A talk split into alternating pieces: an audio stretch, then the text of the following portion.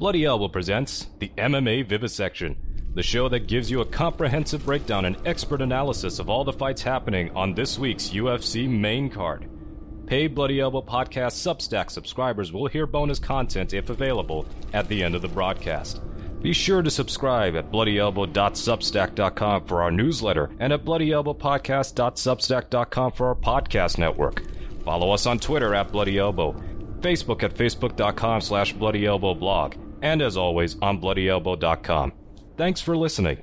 Here are your hosts, Bloody Elbow fight analysts Zane Simon and Connor Ruebusch. Hey everybody, welcome back to the MMA Vivisection with me, Zane Simon, and my co-host, as always, Connor Ruebusch. We are here once again talking about this week's UFC card.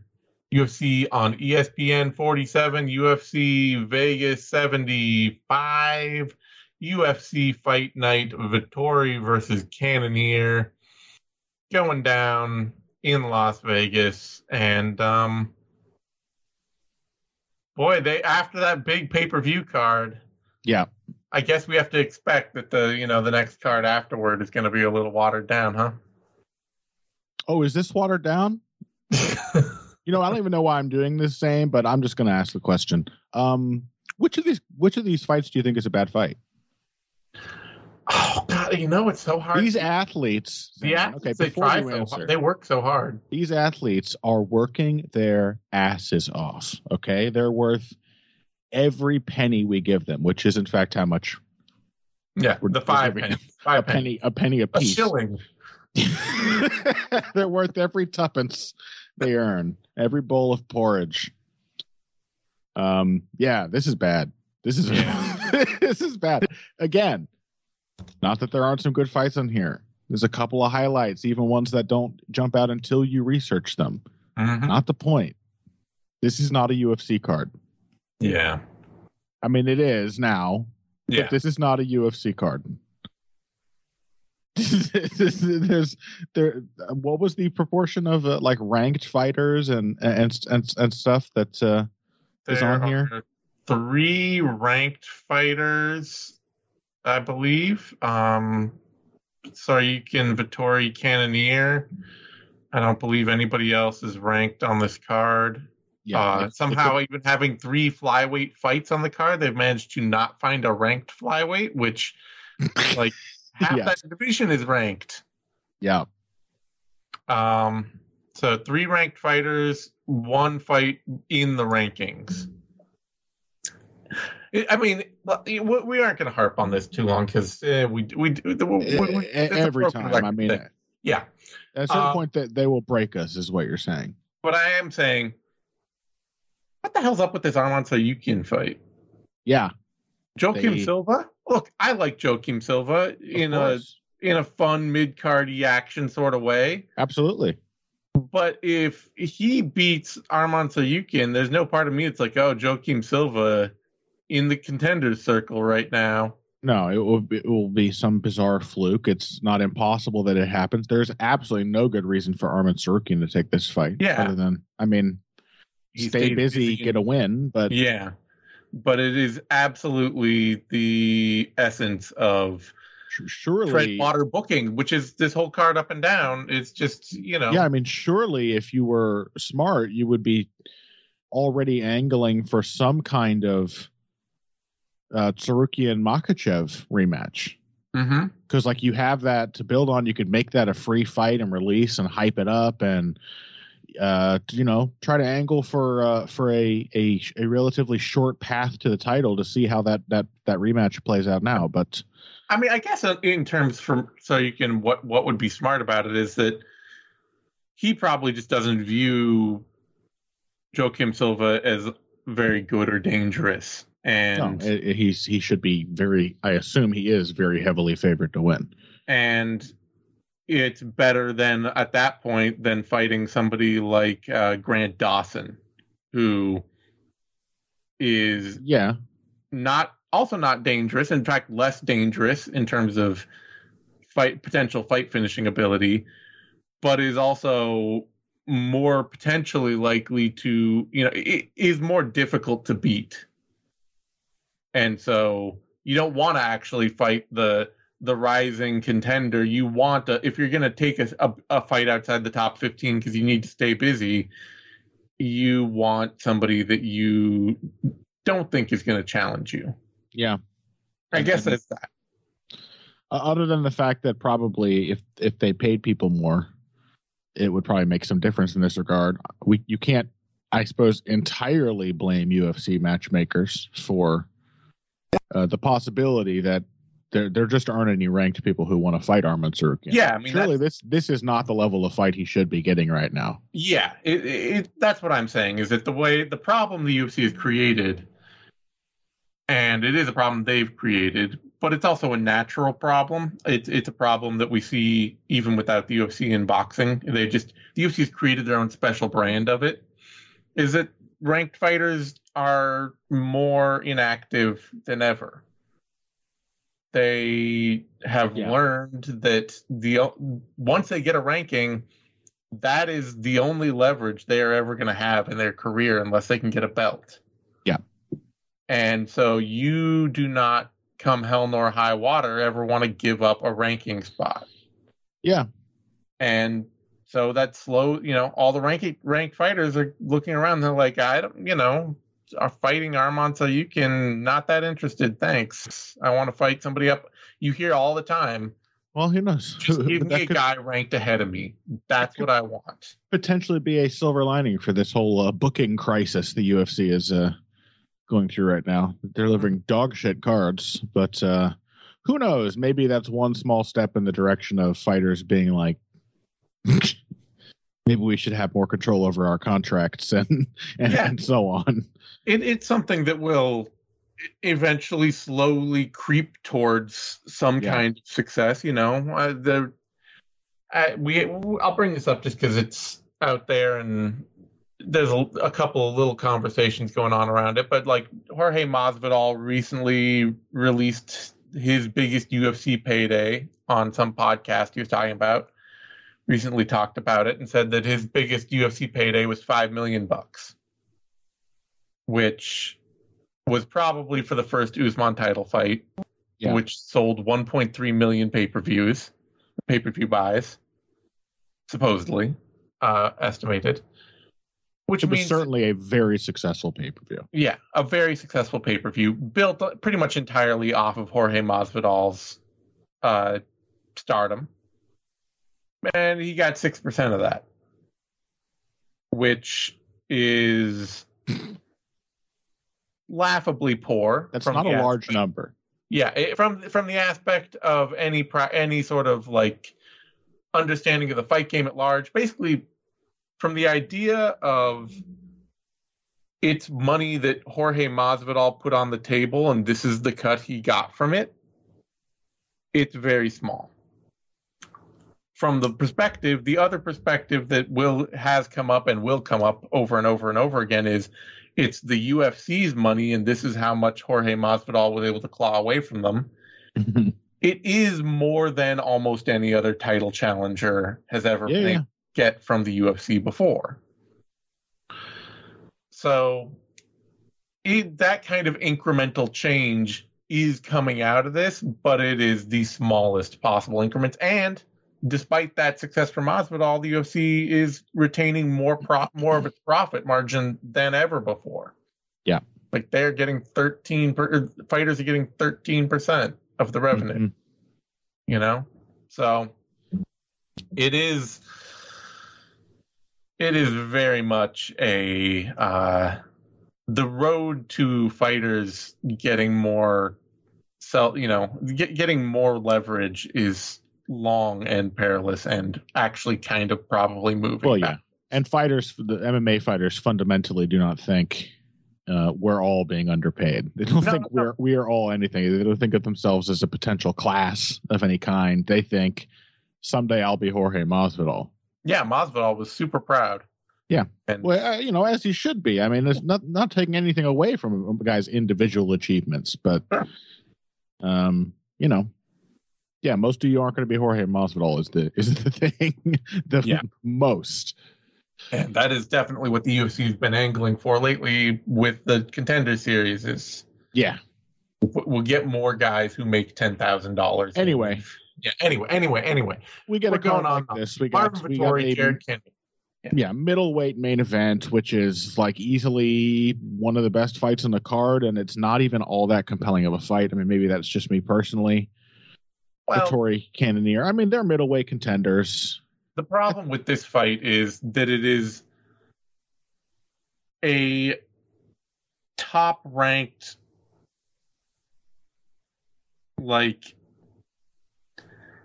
it's one of those fights where you know exactly what this fight is going to look like and it's going to look the same all the way through Right. And, and and also the I mean there is the fact that who cares about either of these guys potentially fighting Adesanya? yes that is also the problem he has cleaned he has cleaned the floor. Uh, I, I would mopped sounds too violent for what he did to them, but he has certainly polished the floor with both of them. Yeah, and the, the the unfortunate thing for Vettori is that his second fight with Adesanya was far worse than his first. Yeah, Not if you So- ask him though, because that was the highlight of that fight was him in the corner, his corner being like, "You're losing," and he's like, "What?" he just didn't believe them. That was awesome. anyway, all right, let's talk Yep. about it. Marvin Vettori, Jared Cannonier. Um, I mean, both fighters along a course of, uh, of along a path of development. yeah, You know, um, in in pretty small and incremental ways, as is usually the case. Yep. Marvin Vettori, um, you know, a little better with his defense than he Mhm. used to be. I mean, he used to have no defense at all. yeah, Um, now he is in there uh, pulling from shots, occasionally slipping and ducking them. It has made him a better counterpuncher. And, um, you know, despite all of this, he went in there against a guy who's big and weird and has one big punch in Roman Dolidze and uh, had a pretty close fight with him. Yeah. It's the part of Mar- Vettori's game that we had hoped to see develop has not, which is Yeah. that we hoped his technique would get clean enough to be to make for a clean transfer of his physicality into his strikes. That he would become a power puncher by becoming a cleaner puncher. No, he is not a power puncher, and and it is the most Marvin Vettori thing Marvin Vettori could possibly do to have a style which seems to insist that he is a power puncher Mm-hmm. because he goes in there and gets in people's faces, but isn't particularly high output with it. Um, yeah, that that that's definitely I think as his technique has cleaned up, that has become what has happened more instead of him becoming more powerful.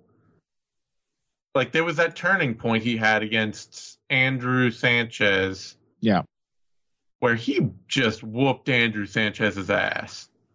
Really just put the screws to him, hit him hard, threw lots of combinations, beat him up and it seemed like, oh, okay, this is the turning point. Can Vettori become a power puncher out of this? Can he can he put physicality behind this barrage? And he's had some high output fights since then, but it doesn't really feel like the outcome of that was to uh, to become more aggressive and more assertive. Yeah. And they're like, I'm going to check the stats just to to see if I'm incorrect about this. They're like reasonably high output fights. Yeah, I mean, I, he- I feel like a guy. Yeah, I mean against Paulo Costa, that was a five rounder. He yeah, landed 190 of 346. I mean that's that's certainly a high clip. yeah, Um, I think that is by far his highest output fight, at least by a good margin. It still feels like, um, in a fight with like Roman Dolidze, he, he because he's not a power puncher, that he is sort of leaving things on the table. I feel like Marvin Vettori should be a swarmer. yeah. That's where it seemed like he was headed, and instead, what we're seeing in like Paul Costa, Robert Whitaker, Roman Dolidze fights against really big top level opponents, he's having to spend more time on the back foot now. Yeah. So I don't know. It's um, you know, Marvin Vettori is technically fairly clean. He's extremely consistent. He's unbelievably durable. We Yeah. know all these things, and uh, I'm sure he thinks he's one of the hardest punchers on the planet, but he isn't. Jared Cannonier, on the other hand, is certainly one of the hardest punchers in the division.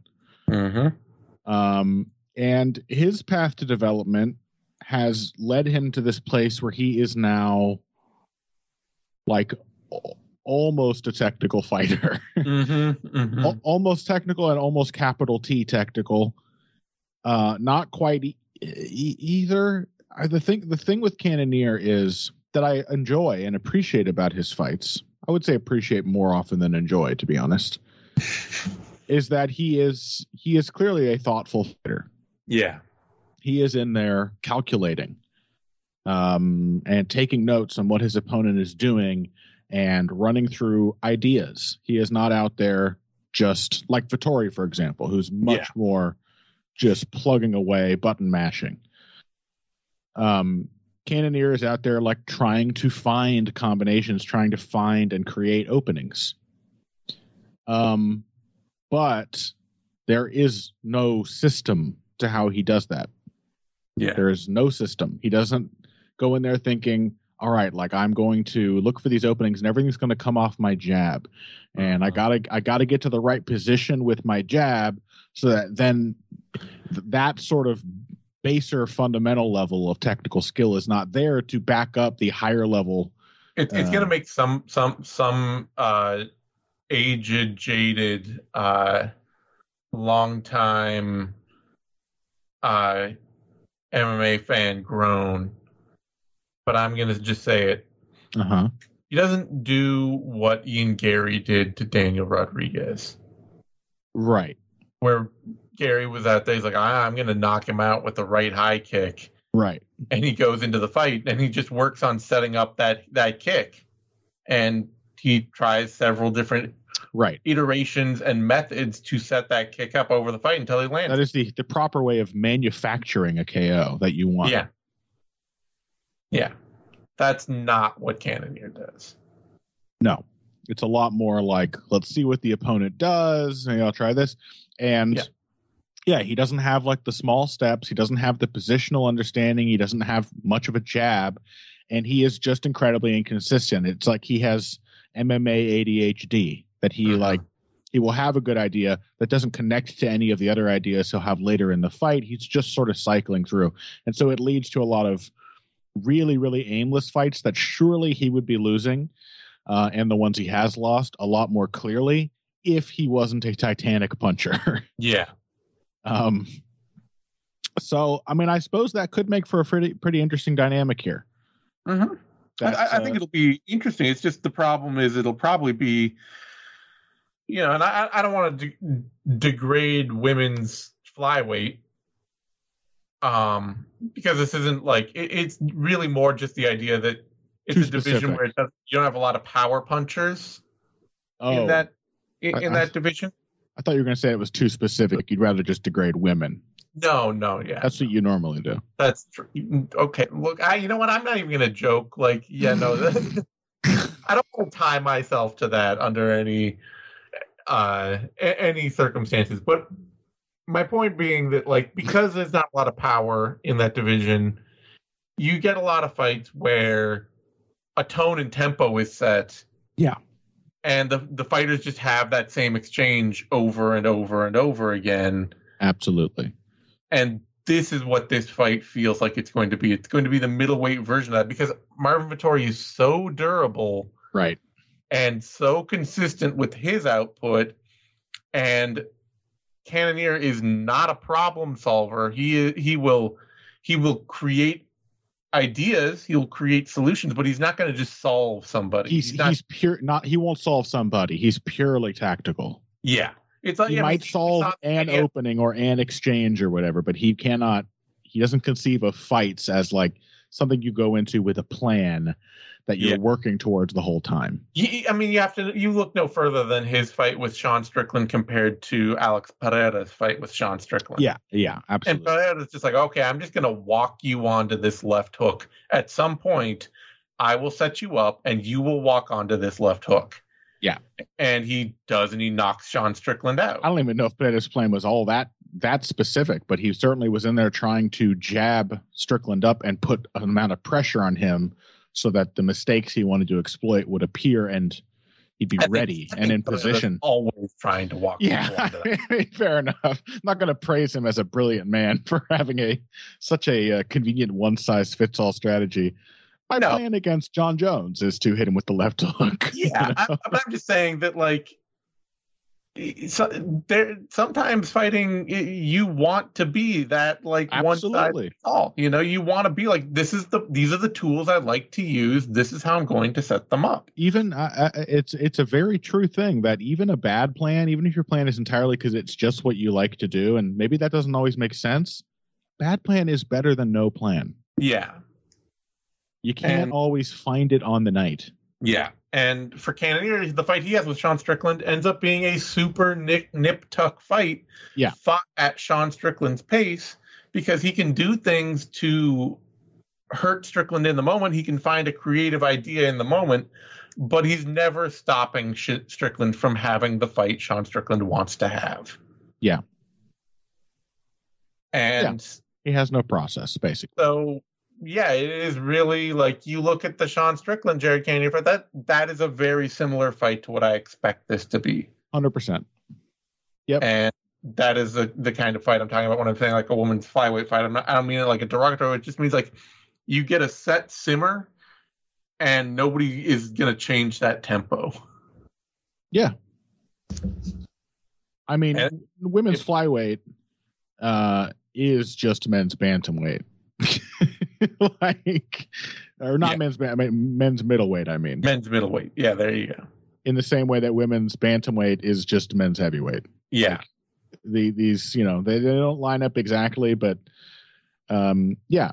So the the parallel is exactly there.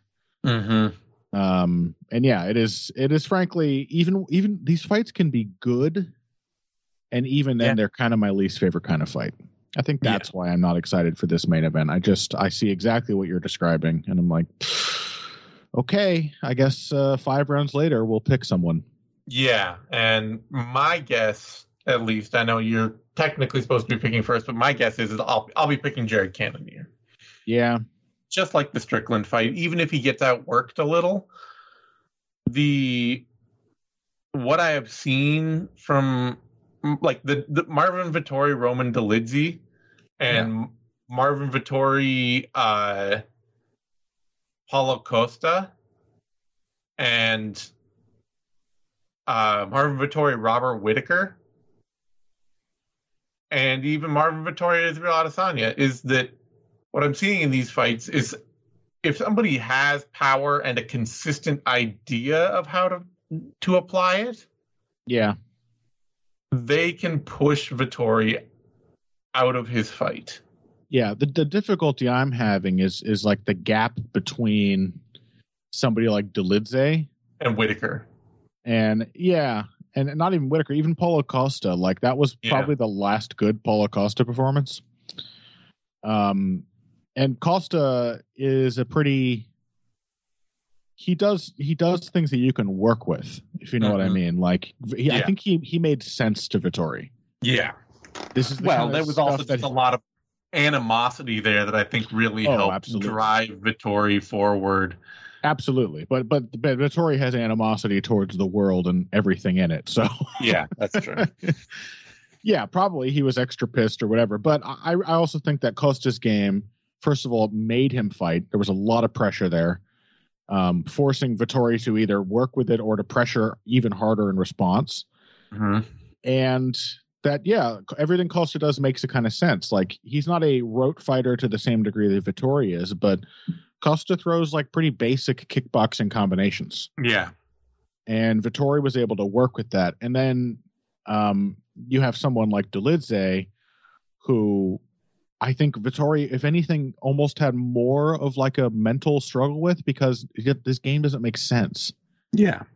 He's just like it was all just like vim and power and like just determination to land the right hand again and again. There was no structure or order to it, and Cannonier is kind of between those two points. He's, Yeah. he's he's so so. I don't know. I think these are both fights Vettori won. I mean, They are both fights Vettori won. I just mm-hmm. think that Whitaker and Adesanya. That's who's beaten Marvin Vettori. I mean, it's true. It's true. It's it is not necessarily Cannonier doesn't necessarily have to be on that level, but or isn't on that level. he's rather. not on that level. But I think that Cannonier is more consistent than Dolidze or Costa in his general. Yeah, you know, Right. I'm. We talk about it. I'm not picking Cannonier for anything resembling consistency. Yeah, I'm, I'm gonna if I'm thinking consistent at middleweight, it's Marvin Vettori, baby. I think over five rounds, a well conditioned fighter, a phenomenal chin. I'm gonna stick with Can- uh, Cannonier. Yeah, I'll take Vettori. You know what? And Cannonier himself is not that durable. This could No. be one of those fights where Vettori, like again, he did against Hermansson, gets a key knockdown at some point. Could be, could be. I think it's going to be a fight where Cannonier can put the scare in Vettori and can be just creative enough for over enough rounds. it's not like Cannonier. We say he's not considered. He doesn't go away though. You know, you look at like the fight Cannonier had with No. Robert Whitaker. It was a much closer fight than the fight Marvin Vettori had with Robert Whitaker. Well, it was exactly as one sided until about 30 seconds from the final horn. But the prop, the point being that like Cannonier kept trying to come up with stuff. Well, the Cannonier has a get out of jail free card. He has power. Yeah, What was And Vettori going to do? I, but I just, you know, I think it's a fight that I, I expect Cannonier to keep presenting ideas to Vettori, and I think they'll be interestingly interesting enough and powerful enough that they'll keep Vettori from just running away with it. And if Oh, he doesn't yeah. run away with it, I I'm, think I'm not predicting Vettori will run away with it. I'm, I'm predicting Yeah. he'll just do more. Yeah, I, I think the I think the power will win out. So I'm I'm taking the power. That that could certainly be the case. But it, it it is just like I I expect to see the same round five times over, Yeah. and we're don't know, splitting hairs. Like, oh, Marvin Vettori landed 18 strikes that round, and Cannonier landed 15. Yeah. I mean, I You suppose that worked for Cannonier against Strickland, who's a decent parallel, but I, I do think Vettori is more reliably the same minute from minute after minute than Sean Strickland. Uh, He's he's he's he's an equal degree of head case, but a very different kind. I think it's very difficult to really dissuade Marvin Vettori. yeah, I don't know. Uh, that's what I'm less con- I'm less convinced of. Should try to should try to see uh, this guy's Nona pull him away from the antipasto. Impossible. he persists. He persists. Yeah. Okay. Uh, Marvin Vettori opened at minus 141, currently minus 111. Jared Cannonier opened at plus 130, cl- currently minus 110. So we're we're dead even right now. In fact, just after I read those odds, they changed to minus 107 to minus 103. So Yeah, that's fine. Honestly, I Yeah. think. very coin flippy fight. Yep. And like like we both think it's just we are going to see one fight and it'll be that fight for Yeah. five rounds. It'll be minute to minute it'll be the same kind of oh yeah, Marvin Vettori threw two punches, Cannonier threw two punches and or Marvin Vettori threw three punches, Cannonier threw two punches and Yeah, I'm not sure which ones were better. Or Yeah. you know maybe maybe Cannoniers were a little better, but Vettori landed a couple more of them. You know, yep, and if Vettori doesn't get hurt, and maybe Cannonier does, or maybe Vettori gets a little more surprised and is a little more on the back foot, and Cannonier gets to be a little more assertive and really drawn thin lines. yep. All right. That brings us to a lightweight bout. Arman Tsarukyan, Joaquim Silva. And uh yeah, they hey, this fight is 50% very high level. Yes. There's a particular kind of fight that Joaquim Silva can really excel in. And that is a fight where his opponent wants to spend a lot of time out at long distance being worried about what Joaquim Silva is going to do. That kind of fight, he is fast, he is dynamic, uh, he is creative in that way that, like, Kind of like Cannonier. eh, mm, No, not as good as Cannonier, but you know what I mean. Here is like a self-taught artist who learns to make really pretty good art. Yeah. Joaquim Silva is like the art student who absolutely refuses to learn anything because they think that they wrote a really good or they made a one good painting once and now I- they're like no no I have all the natural talent I need and you're like no you you could really use some fundamental painting skills. I, I think the advantage Silva has over a guy like Cannonier is I think he knows that all he wants to do is land the big right hand. yeah. Cannonier, i- in some ways, has hampered himself by sort of confusing, confusing his his aims in a fight. Can't hampering himself into being a title contender. Oh, absolutely. Yeah. No, Cannonier is a is a is a a, a very good fighter, just sort of innately. But Yeah. I, I think you know that there are more direct ways to be a knockout puncher. Yeah. And Silva is on the uh, far, far end of that spectrum. He's very direct. He is. He is. That's true. He'll be somewhat creative in finding different ways of landing the right hand, but it is all he wants to do. yeah. You could And- definitely watch his last fight and see that process playing out. Mm-hmm. And um, yeah, like if you have against guys who feel like they have to respect him, or who aren't willing to, who can't punish him physically, who can't a physical fight to him, like Ricky Glenn shouldn't have been able to punish Joaquim Silva physically, but Ricky Glenn doesn't didn't care. He he had no respect. He's just like, ah, I'm gonna march in there. Yeah. I'm gonna make something happen. Uh, but you know, for guys like Jared Gordon and Jesse Ronson who aren't that physical themselves, and even if in the case of both of them, they're much cleaner technicians than Joaquim Silva. Mhm. Um, they just have to kind of hang out and have a range kickboxing battle with him. Then Silva is really dangerous. Mm-hmm. But Armando, you can just bully the shit out of him. Yeah. Like you watched the fight that Tsarukyan had with uh Damir Ismagulov. Yeah. And Damir Ismagulov is, you know, he's Very much more Very, very good. very good. Naruto is just like I'm not I'm not messing around with anything with you. I am just gonna pin you on the cage, drag you around, and make your life hell.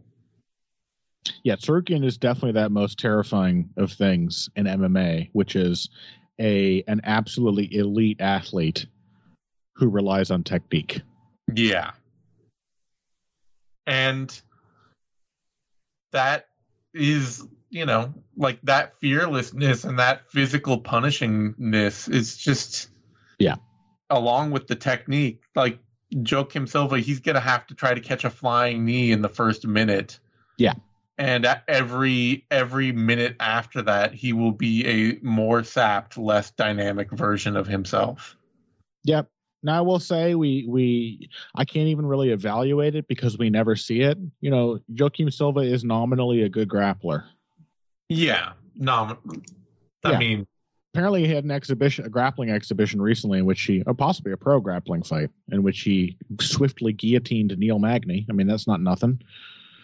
yeah. Um, He's I mean, he's a great athlete. He's the kind of guy. Who, the No guillotine. I remember Tom Grant once telling me that the guillotine is is the the submission that no matter how good a belt you are and no matter how bad your competition is, you will occasionally just get tapped by one. Sure. It's not like a. It's not like the top athlete's move. I mean, yeah, it's But Mar- I'm just saying, Marcelo he's, Garcia he's has a good guillotine. dynamic enough that, and Neil Magny is submittable enough that I would never be like, yeah, he guillotined Neil Magny. I can't believe it. But Yeah, it- I yeah, it's fine. like I said, I can't even really evaluate it because um, you never see it in MMA. Really, Yeah, and he, I he wants to punch people. and I think if he tried to submit Arman Tsarukyan, he would just end up like I I cannot Yeah. imagine him keeping Arman Tsarukyan's grappling pace Yeah. for any length of time at all. Yeah, I can't really even picture him easily getting to any positions where he's threatening Tsarukyan. Yeah, Tsarukyan's not a guy who takes you down and gets stuck in your guard. no, Um, yeah, it's. Uh, we spent too long talking about this matchup already. To be honest, it's a layup. Like it is a complete stylistic layup. Tsarukyan Mhm. is one of the best wrestler grapplers in the sport, and Silva ain't. Yeah, and if it, even if he for some for some reason couldn't get S- Silva down, he would put a grinding front foot pressure on Silva that would just ensure that Silva almost never got any of his own strikes off. Yeah, I mean, I am a, I am a lot less sold on Tsarukyan's striking process. Oh yeah, the process isn't great, but it it would be all aggression. Yeah, but the the, the main thing for me is he doesn't need that. I mean, Yeah, he's he's a great takedown artist, and seriously, like he's on he is on Makhachev's level as a grappler. yeah, He he went toe to toe with him, or I, I don't know what you call it when they're rolling around on the ground, crotch to crotch with him, yeah, yeah, um, for three rounds, and lost basically because he was less experienced. I mean, he was in there the whole time, making Makhachev work, making him defend, making him adjust. That's uh, and that was years ago. Like, yeah, he's he's just too good at the thing he does. For Silva, this is a gimme matchup. It's a layup. yep. Uh, so you can uh, opened at minus one thousand. Is currently at minus one thousand fifty three, and Joaquim Silva's opened at plus five fifty two. Is currently at plus seven oh eight. I mean, you know, I will say too, not in defense of the booking overall, but with Silva, he's 34. He's been in the game forever. You might as well throw him in if if if, if good fighters are willing to fight him. You might as well let him find out. Yeah, he- you know? he's never going to contend. no, he's never going to contend. It doesn't make sense in that way. Like if he wins this fight, he's never going to contend. No, But you might as well. I, I personally think this is a misuse of a fighter like Joaquim Silva. pro- I, I don't. I don't see the point of this matchup other than that they couldn't find a better one for Arman Tsarukyan. It's Yeah. it's pointless. Yeah. All right. That brings us to a middleweight bout Armen Petrosyan, Christian Leroy Duncan. And um hey, they found somebody for Duncan that won't grapple him. Yeah, that's good news. Yeah. Um yeah, I mean this is a kind of matchup that makes a lot more sense to me. Sure. this is yeah. this I think is a pretty well booked fight. Yep. Uh it's not to say it's an amazing booking that everybody needs to run out and see, but I get it. Yeah, it, it, Um, it is one of those things. It's unfortunately more common in the UFC right now, and way up the card, like it is, where it is a perfectly fine and sensible booking between two fighters that could have an absolutely abysmal fight because of how limited their games are. They probably Yeah. won't. They probably have a fun fight. I think it'll be fun. It could be abysmal, and they're taking that chance. Yeah. because they don't have like they can't convince more experienced fighters to fight in the apex. So what do these two guys look like? Armen Petrosyan, we've now seen a couple different sides of him. Mm-hmm. Um, one is insane durability and mental toughness on display against uh, Robocop, Yep. and the ability to be in a, a mis- frankly a miserable fight. I mean, it must have been a terribly, terribly dispiriting experience at multiple specific points. Getting knocked down, getting his face busted up, and uh, and to just be in that kind of fight and keep picking away relentlessly. Did I think it was enough for him to win? It was. It was close. You know, Yeah. a, a questionable decision, but it's not like he didn't earn uh, Yeah. the right to be considered the winner of that fight. He fought his ass off and showed a ton of grit and toughness, and just again plugging away mostly with low kicks. And then we saw that um, very much tested against the best yet version of AJ Dobson, Mm-hmm. Um, where it turns out like, yeah, here's somebody who isn't just going to overload on things, somebody who isn't going to get um, too zeroed in on landing one punch or or isn't going to ignore your offense. And there was that like sort of yeah, just novice fighter hitch in Petrosyan striking Mm-hmm. that gave Dobson way too easy a time of timing him. That Petrosyan is not. Uh, again, these are like the basic, the the positional basics of like how boxing works that many many MMA fighters paradoxically don't come into until very late in their careers Yeah. which is like how to work your way into the right distance to set up your strikes, how to get to the right angle to have a clean path to landing on somebody, and how these things tie into making yourself a more difficult target. Um, and this applies to like higher level Muay Thai and sports like that as well. That that is a level of understanding Tsarukyan does not have, and so he just kind of, you know, gunboats his way into range uh, looks tries to fire something, you know, a lot of hooks, trying to end with a low kick, and that's it. A guy like Dobson, who is an extremely impressive athlete, who is also reaching a new level of technique, just figured out his timing very quickly and started crushing him with counters for the rest of the fight. Um, Christian Leroy Duncan can pretend to be that kind of fighter for a little while. I, I, I think Duncan has yeah, I mean he has good eyes. He has Yeah. he has good timing. I think he thinks he's slicker than he is, which is why a great many of his fights do devolve into brawls. Yeah. He he's got a bit of Conor McGregor in him, shall we say? Mm-hmm. Uh, where when yeah when pushed, he's like, all right, he'll just start throwing down and and and uh, will pretty quickly resort to trying to intimidate his opponent with power. He's a, I think he's a he's a very good athlete who is used to people breaking under Yeah. the first sign that he's a very good athlete, and so when he has to get to other levels of his game, then it quickly is like, oh, you just have to try to athlete your way through this because you didn't Yeah. actually work on this because people usually break before you get to this point. Yeah, he's he's got like he's like the zygote form of the Sugar Ray Robinson thing, where you know everybody thinks of him as this amazing technician, um, but at a certain point in every, uh, not Robinson, uh, Sugar Ray Leonard, Hmm. at every point, at a point in every Leonard fight, basically, he just resolves to just punch the other dude's block off, and and it's like, oh, okay, a lot of this wouldn't work if he wasn't just super powerful Yeah. um, Duncan has, like I said, the barely fertilized embryo version of that exact dynamic. Um, so I don't know. I mean, I kind of lean Petrosyan just for consistency, but I also look at this and know that Duncan is going to land some crushing shots on him, just like Robocop did. Um, probably very early in the fight. I don't really have a super good read on Petrosyan's ability to test Duncan's wrestling because obviously that would be a good idea. Yeah. Duncan's a bad wrestler. He's Yeah. a bad wrestler, but he's a good at he's he's uh reminds me a bit of like Marina Rodriguez. Yes. Yeah.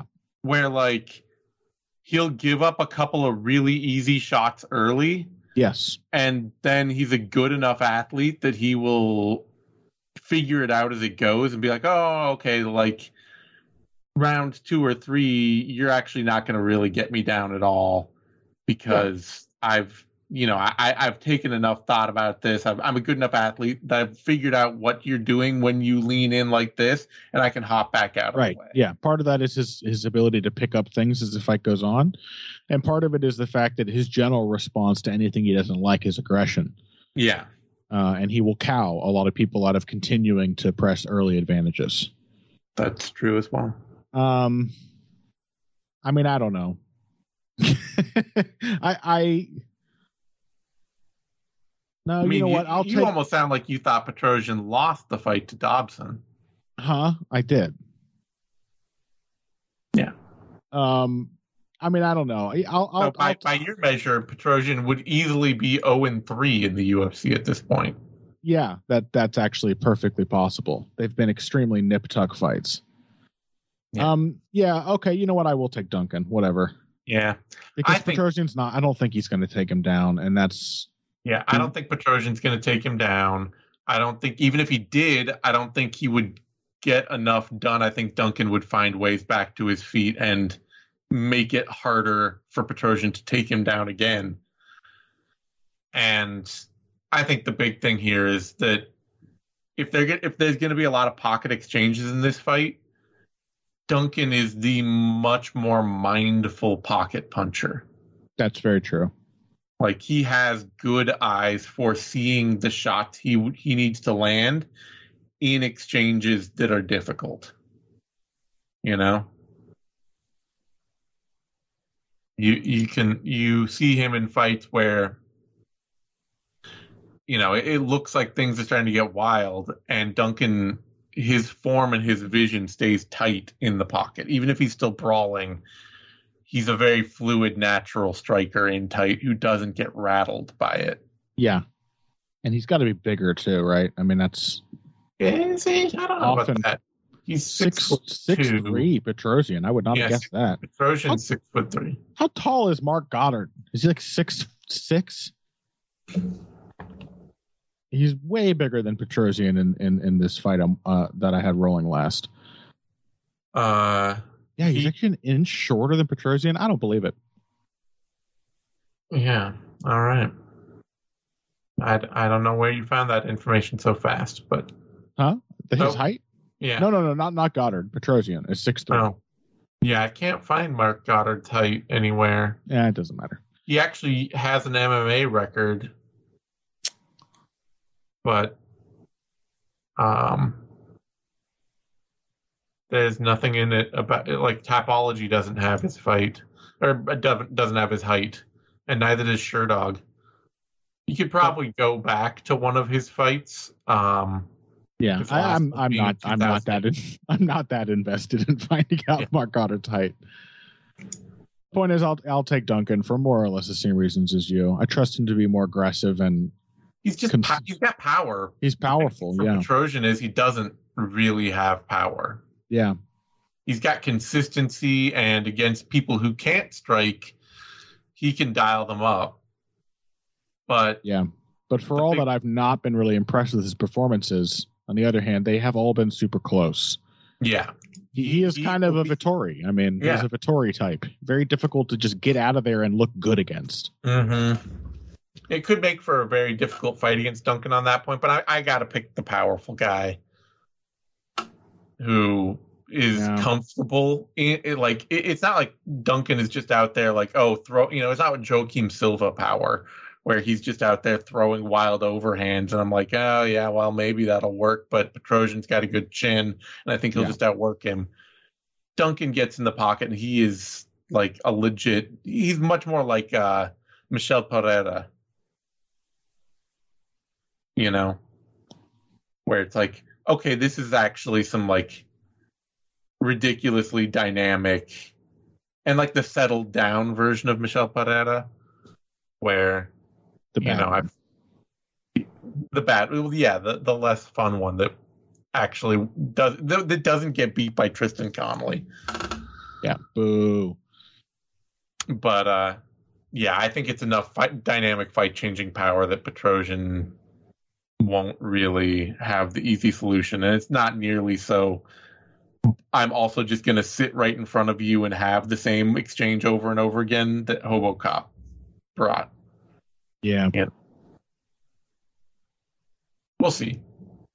I mean, you know, Duncan, he definitely needs more testing, so this feels like a good test fight for him.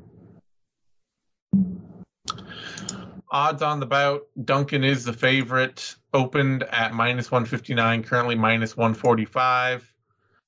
Uh, Petrosyan opened at plus 123, currently plus 130. So odds getting slightly wider in Duncan's favor. Yeah, I don't know. I, I kind of feel like I, I guess they shouldn't be too wide. I'm just not. They shouldn't be wide at all. Yeah, I feel like again. I feel like Duncan has a pretty high ceiling. I don't. I don't think Petrosyan does, but no, I agree.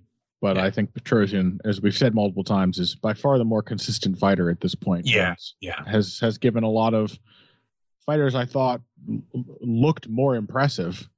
Three of them now who Yeah. looked more impressive than on the night has given them enough cause to to maybe lose a decision. Like well, two of them. Yeah. He didn't come close against Kyle Bahia. right, right. We're not going to have that fight here. No. All right, that brings us to a featherweight bout: Pat Sabatini, Lucas Almeida, and um, this is actually this is harder for me to call than I would want it to be because Pat Sabatini is clearly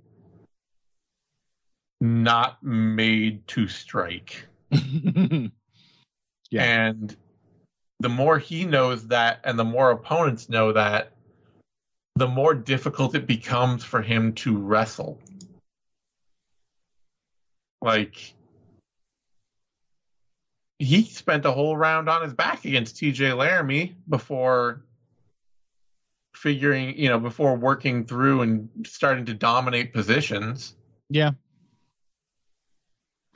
And I don't believe he had all that clean a start against Tucker Lutz either, did he? If I'm remembering Mm, correctly. In one of these fights, he got like hurt early.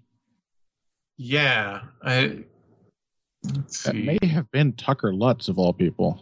Yeah, he did. He did out wrestle Tucker Lutz quite a lot in the first round. Yeah. Was it Jamal Emmers who Jamal who put him away early. Did he? But did Oh, Jamal wait, no, Emmers no, that's right. Tag Jamal him and he heel hooked hurt him? him. Yeah, Jamal yeah, yeah, Emmers is the one that hurt him. Yeah. Yeah, yeah, yeah. That's right. That's I, I I thought he lost the Emmers fight for some reason, but he didn't. Um, Jamal Emmers is the one that hurt him really bad early. Yeah. TJ Laramie out wrestled him for the first round, and then Damon Jackson did just put him away right out of the gate. Yep.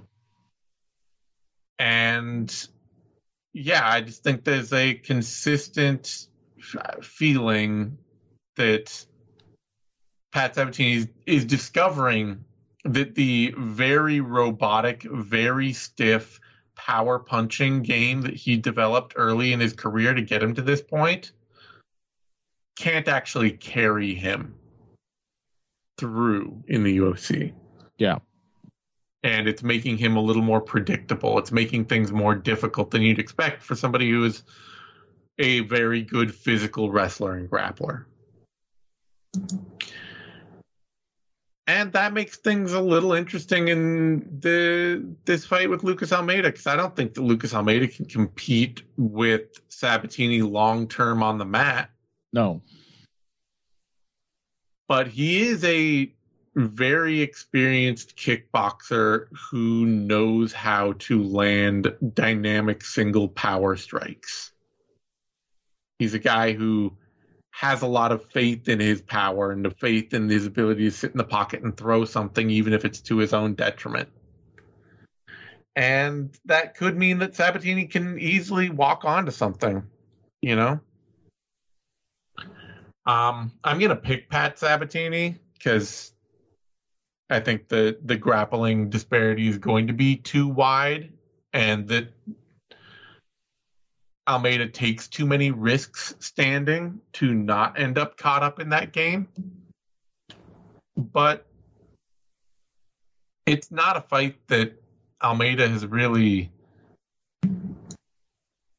weird as weird as it is to say it's not a fight he's ever lost before it's not a fight he's probably ever really had before but the fights he's lost have been you know the one fight he's lost in his whole career to Daniel Zellhuber was basically a fight of of range and volume. And going through an insane war with Mike Trizano he was able to just keep sitting down in the pocket and knock Trizano out. So I have worries for Pat Sabatini here that he is getting too predictable for his own good, and that you know we could end up in sort of a uh, what's the name of um. God, who was that great Bosnian prospect? Oh, uh, Bektic. Yeah, Mirsad Bektic territory. You know? Yeah, yeah. I don't even. I don't even think he's quite as impressive as Bektic. Honestly. Yeah. Nope. Nobody Yeah. was out there out wrestling Mirsad Bektic. No, it's true. Um, a, a lot of times Sabatini has to start his. I mean, he's clearly a brilliant grappler, but he has to start from inferior positions and Yeah. um, and can be like out positioned and, and kind of has to figure people out a little bit. Yeah. even on the ground, where it, that the only place he's actually good. Um, yeah, he's he's just incredibly awkward on the feet. I mean, I I am I'm basically never gonna pick a guy like um a, a guy like Lucas Almeida in a matchup like this. Yeah, that's really where it comes down to for me. Like MMA is and virtually always has been a wrestler sport. That is the deciding factor, whether defensively or offensively. Mm-hmm.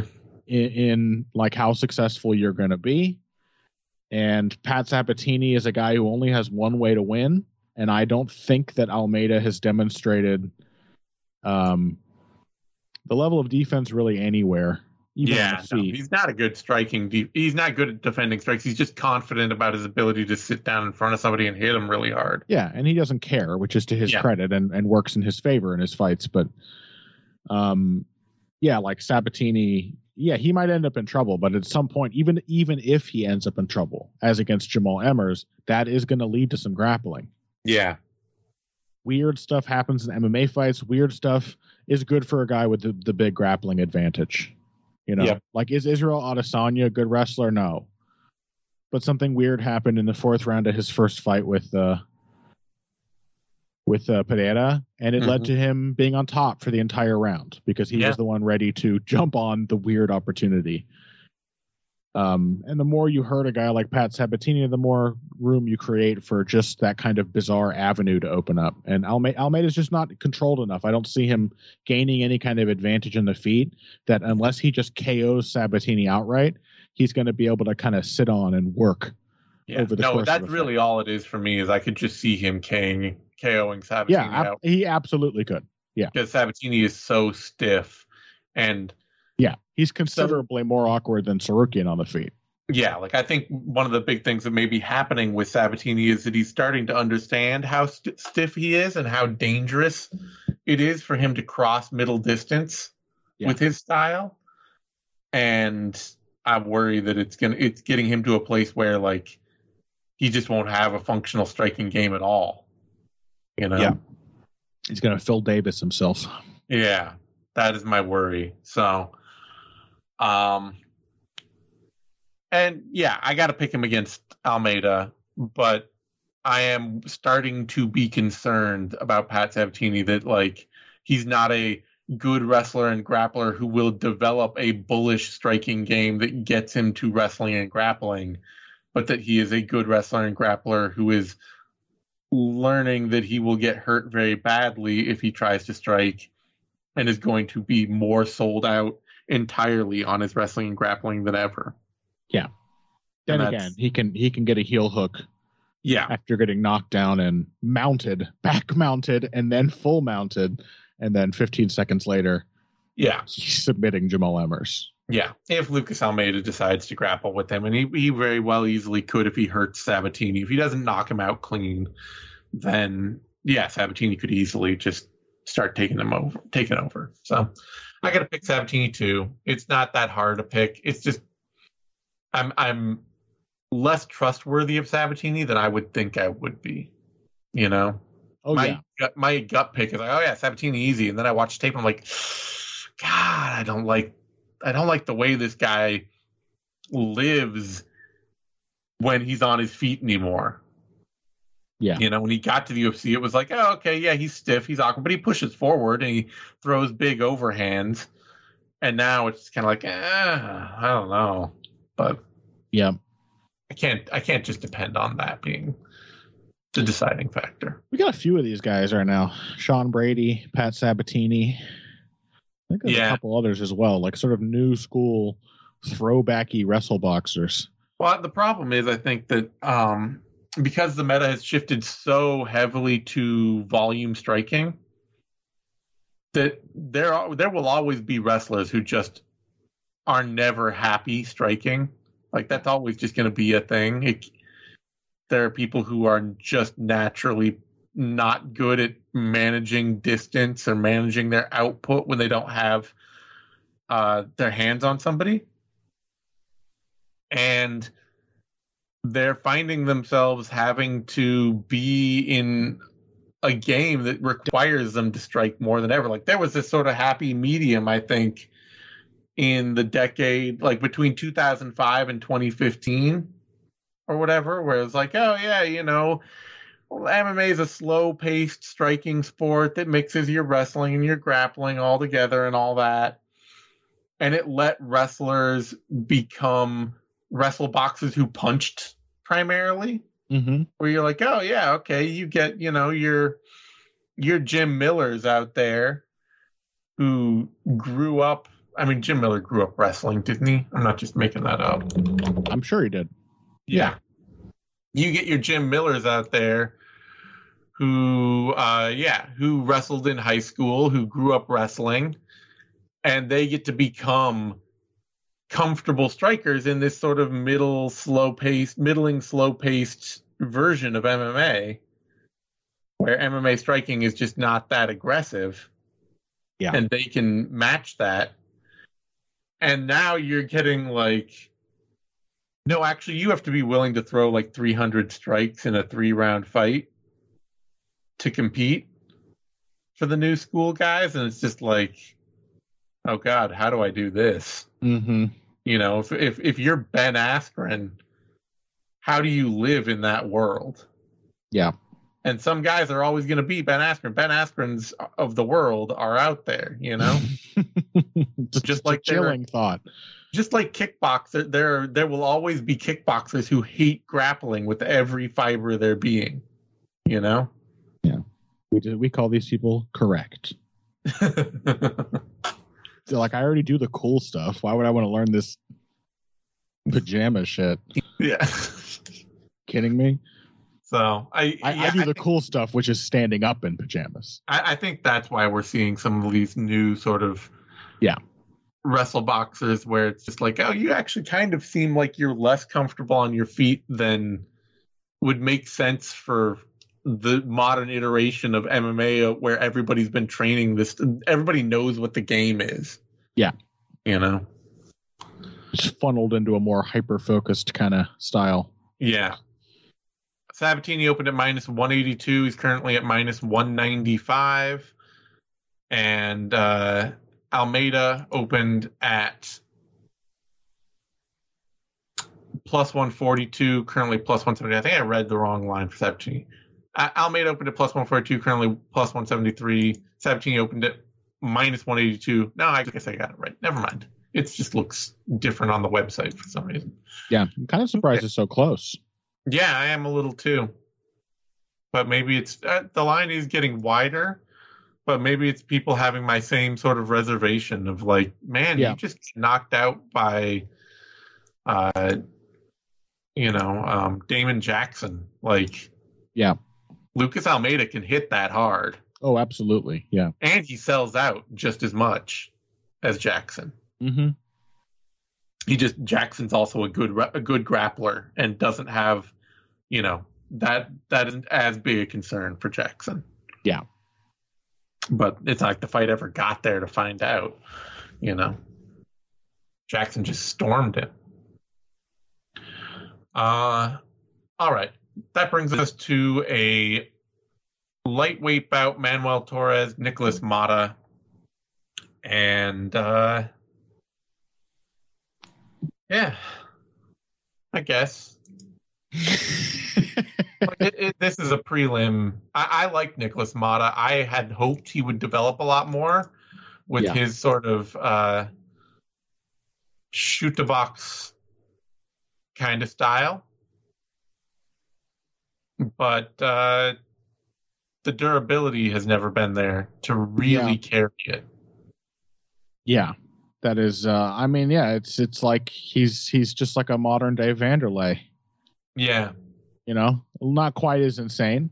No. Maybe that would uh, allow him to push it to that next level. Yep. But uh, you know, Wanderlei was getting knocked down in every goddamn fight he had. Yeah. Um, and yeah, his whole style was predicated on his conditioning and whatever juice he was on, and um, how and just his will and determination to not get finished when he got hurt, and that he would just come back and go to war and scare the shit out of people. Yeah. And um, yeah, Motta is a little less durable than that, or a little less crazy. That when yeah. he gets tagged and Still a little hurt, Less insane. Yeah, which you know, fair enough.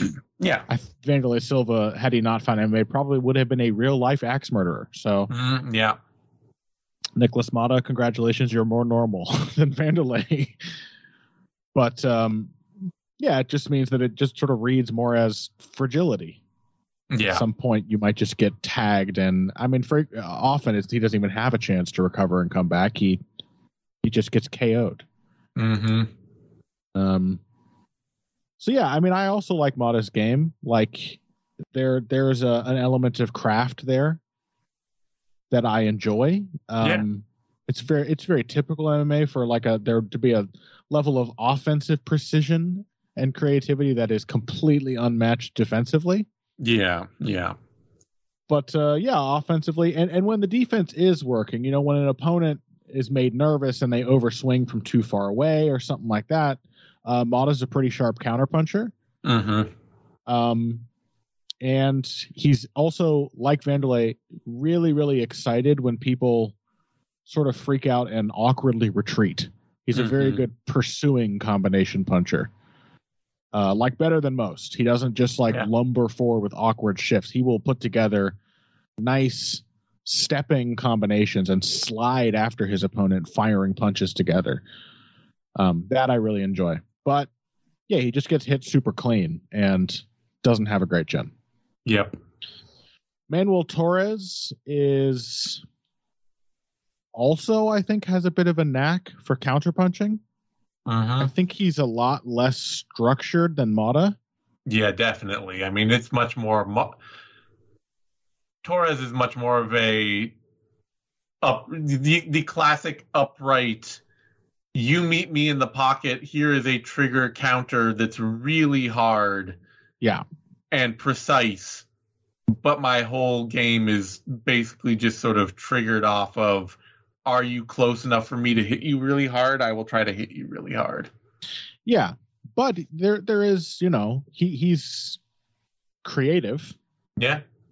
and um outside of just the desire to just slang hooks at people and bash their their their their fucking skulls open. He like the last shot he landed on Camacho, for example, Yeah. It was really nice. I wouldn't even call that just like a trigger counter because, like most MMA fighters, the first kind of counter they come to terms with is uh, what you might call the the chicken counter, Mm-hmm. the same time counter. Like who's Yeah. going to blink first? I see you coming in. Boom, we both throw. Um, that was him like seeing a shot coming. He didn't slip it. He he pulled. He he drew straight Yeah. back, which is never my favorite kind of defense, but that's what he's got. And then came back with uh, two very accurate punches Mm-hmm. off of the defense. None of this is systematic or or technically good, but um, it did show like a some like higher level understanding of of how to kind of be. He, it showed a level of comfort, Yeah. uh, in an exchange and That's his ability to him is that he he can be right there in the pocket with you swinging at him, and he's Right. he's thinking about what he's doing. right. He is navigating these wild exchanges that he invariably puts himself in. He's not just you know closing his eyes and gritting his teeth and swinging. Um. So yeah, I mean, in, in a lot of ways, these guys are kind of similar fighters. Like they're both um surprisingly crafty. One of them is, is a very much a mess technically. The other one is fragile and not great defensively. Yeah. Um, they both kind of seem to balance out in that regard. Yeah. I, think I, I mean, is this just another fight in this card where you just lean for the guy with power? yeah. I gotta I gotta I gotta bet against durability. that's there's been several fights that seem to come down to that so far. And this is another one where, like, I yeah, I think Motta has a lot of chances. I think he could put together some blistering combinations on Torres, but Torres is going to fire back when Motta hits him, Mhm. like routinely, and that's just you know Motta's not Wanderlei. That's not a good thing for him. Yep. Yep, I gotta, I gotta pick, I gotta pick uh, Torres as well. It's just Motta is not a big enough puncher, all on his own. That if they're gonna, if they're gonna sit down and just trade, I expect Motta to come away clearly with the better shot. Yeah. And then if they're going to sit down and just trade and he's not going to come away clearly with the better shot, then Torres is the one who's never been knocked out before. In fact, you know, the only time Torres has ever lost is when somebody submits him. And yeah, I got to ride with that. I got to ride with the guy with the chin who's who can who can navigate a difficult exchange in the pocket Yeah. and and find something to land. Torres is the uh, favorite here. Let's see, opened at minus 152, currently minus 164. Motta opened at plus 149, currently plus 147. So, yeah, it makes sense. I don't see anything too wrong with that line. It's close, and Motta is a slight underdog because he's been knocked out several times now. Yep. All right, that brings us to a welterweight bout. Nicolas Dalby, Muslim Salikhov, and uh, this is a good fight. yeah, this is one of the good fights on this card. I'm a little surprised. I get well. I guess he did just lose to Li Jingliang. I guess I'm a little surprised that Salikhov took this, but I guess it feels uh, both men are like just that hair off of the top 15 at welterweight, and unfortunately, probably both of them will never actually see it because they're now both almost 40. You know? Yeah. These these guys are the these guys are the meat. Yeah, the they are. MMA. They're just guys who just sort of float around having regular fights. They're, they're what I call mid card action fighters and the incredibly dependable ones. Yeah. I mean, they're not always action fighters, these guys, but they are certainly Yeah. mid card mainstays. Yeah.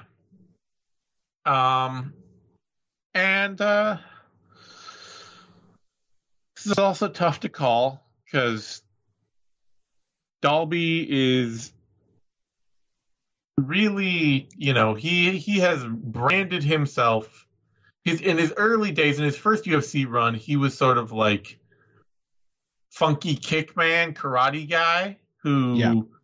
had some you know, who was trying to be like the technical martial artist in the cage. And that did not work for him. He quickly found out that he was not athletic enough to stand up to that kind of fight in the UFC. And he left. And when he came back, he rebranded himself as high output, high volume. I will grind and go to war and be indefatigable. He was he was always some of that guy, but now it is clearly that is the method. Yeah, it sort of felt like uh, again, it's almost like he he sort of found himself. I know he had like he had three hard losses in a row. Yeah. He had like a publicized struggle with alcoholism, Mm-hmm. Um, and was clearly going through like a deep depression. Yeah. and um yeah it's it's sort of like what i was saying before with um that difference between like someone like Cannonier and someone like Joaquim Silva. Mm-hmm. Nicolas Dalby has always been a grinder, but a lot of times in those earlier fights, it had to be drawn out of him by him sort of allowing the fight to get the wrong kind of difficult. Yeah. And he's like, "Oh, I guess I got to grind this guy out." And I, I, it looks, yeah, like he's just embraced that. And it turns out Mm-hmm. that, yeah, he like doesn't get tired easily. He's really physically strong, even if he's not like a super explosive, hard hitting athlete.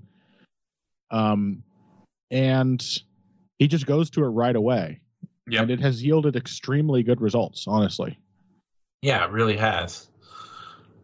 So uh, that's bad news for Salikhov because Salikhov is not high output, and nothing about the way he throws and the style he has can really support him being high output. Yeah. The moves he makes, the the style of the techniques that he likes to use, they pretty much defy high output striking. Yeah. He wants to hop around and he's a sniper. He's a sniper, absolutely, and Does not uh, have a, a machine gun in his arsenal. no. But at the same time, if something has ever beaten Nicolas Dalby and continues to beat Nicolas Dalby, it is people that can just be more technical than him. If you want to have a brawl with Nicolas Dalby, or if you don't have a a better go-to striking game where you can create technical openings, Dalby can take a really hard fight, even to the point like even to the point of beating Daniel Rodriguez, and that's an incredibly questionable win Yeah. for Nicolas Dalby. But he really just got in Rodriguez's face and made Rodriguez pay for not being a super sharp striker. Yep. Yeah, it, it it feels it feels like I I don't know if irony is the right term for this, but the fact that he can in 2020 go in there and yeah, at least very competitively fight Daniel Rodriguez, and then one fight later lose to 2021 Tim Means, Yeah, like an And- aging just because Tim Means is like he's classy man, he's super Yeah. sharp and. And Everything and, he does makes perfect sense. He's a very technical fighter. and right before that too, he lost to Jesse Ronson. He got overturned to a no contest, but it was a fight he clearly lost. He got club and subbed. Yeah. And it's once again like Jesse Ronson, like Tim Means, like these are actually like tight technical punchers who craft very particular games around o- o- openings their opponents give and openings they force out of opponents. Yeah. They can be both of them can just be clubbed and put away by bigger punchers and better athletes like Yeah. you know but it uh, does it does speak to Dalby's limitations in every specific area of technique that like it's not like Tim Means has never been ground out before. yeah i mean tim means got submitted by daniel rodriguez Yeah. Well, he you know, it was kind of a club and sub, but it, wa- it was a club and stuff but i'm still saying like you know daniel yeah, Tim Means Tim Means like he fought Neil Magny and Neil Magny outgrinded him. yeah You know, like people have done what Nicolas Dalby wanted to do to Tim Means and it has worked. I think it just speaks to Dalby is I think one of these fighters where yeah, he has to like start pretty strong and kind of keep you on the back foot the whole way. Yeah and he's And- really not there's no there's very mm-hmm. little athletic advantage in his game He's physically strong, but this is this is hindered by the fact that outside of having good timing on a shot, he's he's not a super technical wrestler either. yeah He's he's a hoss. I mean that, that has been apparent in these recent fights, but that that will only take you so Yeah. far. Yeah, and but it's not even like Magny has this thing where like you'll fight him and you'll clinch with him, and suddenly Yeah. you realize you're getting super drained, and his clinch is only getting better. Yeah, he's That doesn't really his seem to happen. vampiric clinch. Yeah, Dalby doesn't really. That doesn't really happen with him. No, He's either you get the full Dobby the first the full Dobby the full Dalby the first time you tie up with him. yeah, and you can either solve that problem or you will slowly get ground down by it. Yeah. The full Dobby. That's what uh, David Mitchell got in that closet on Peep Show.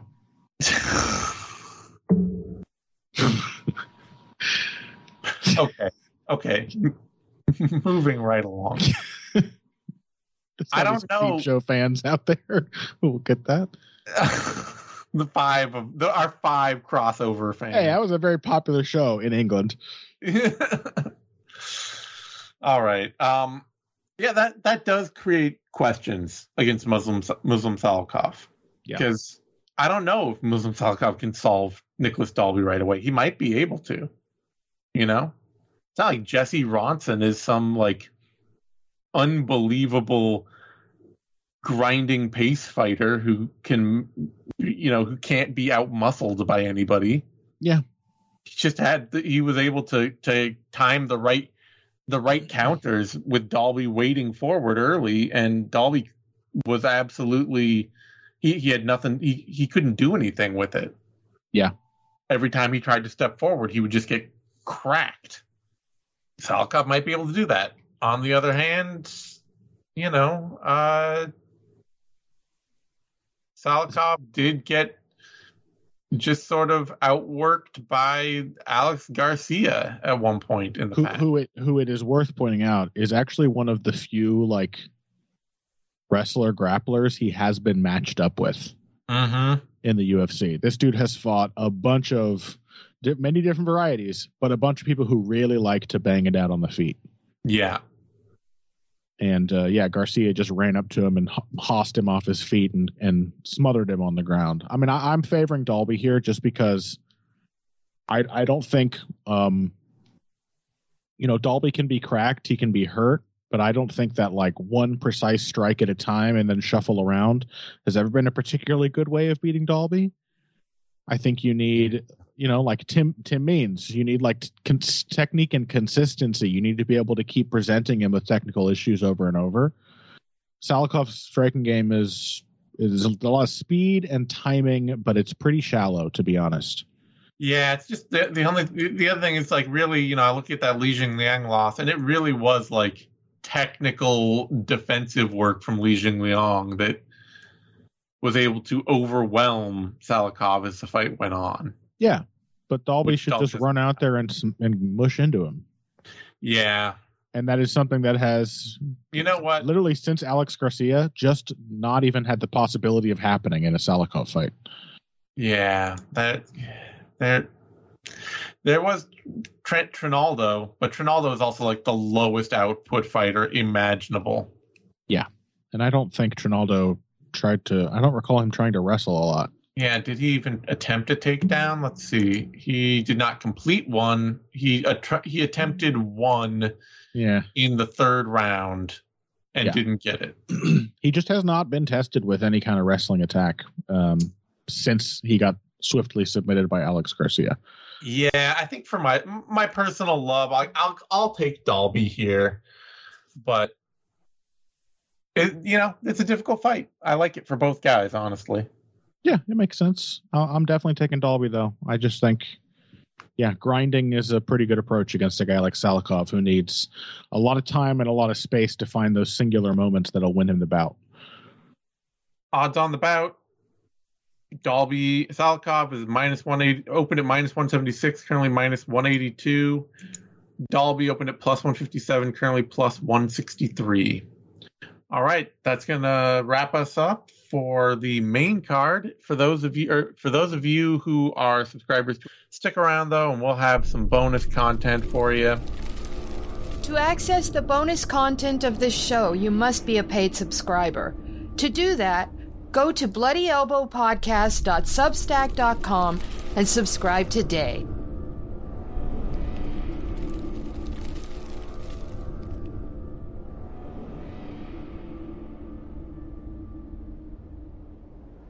Thank you for tuning in to this Bloody Elbow podcast production. Subscribe at bloodyelbowpodcast.substack.com. Give us your email and receive notifications when your favorite shows drop straight into your inbox. We're also found on a wide variety of podcast outlets. Just search for Bloody Elbow Podcast and you will get new shows throughout the week, including the MMA Bunker and MMA Tete a Tete shows with Kid Nate, the Level Change Podcast, the Hey Not the Face Podcast, the MMA Vivisection main card and prelims UFC preview shows, the Sixth Round Post Fight Show, the Show Money Podcast, and the MMA Depressed Us.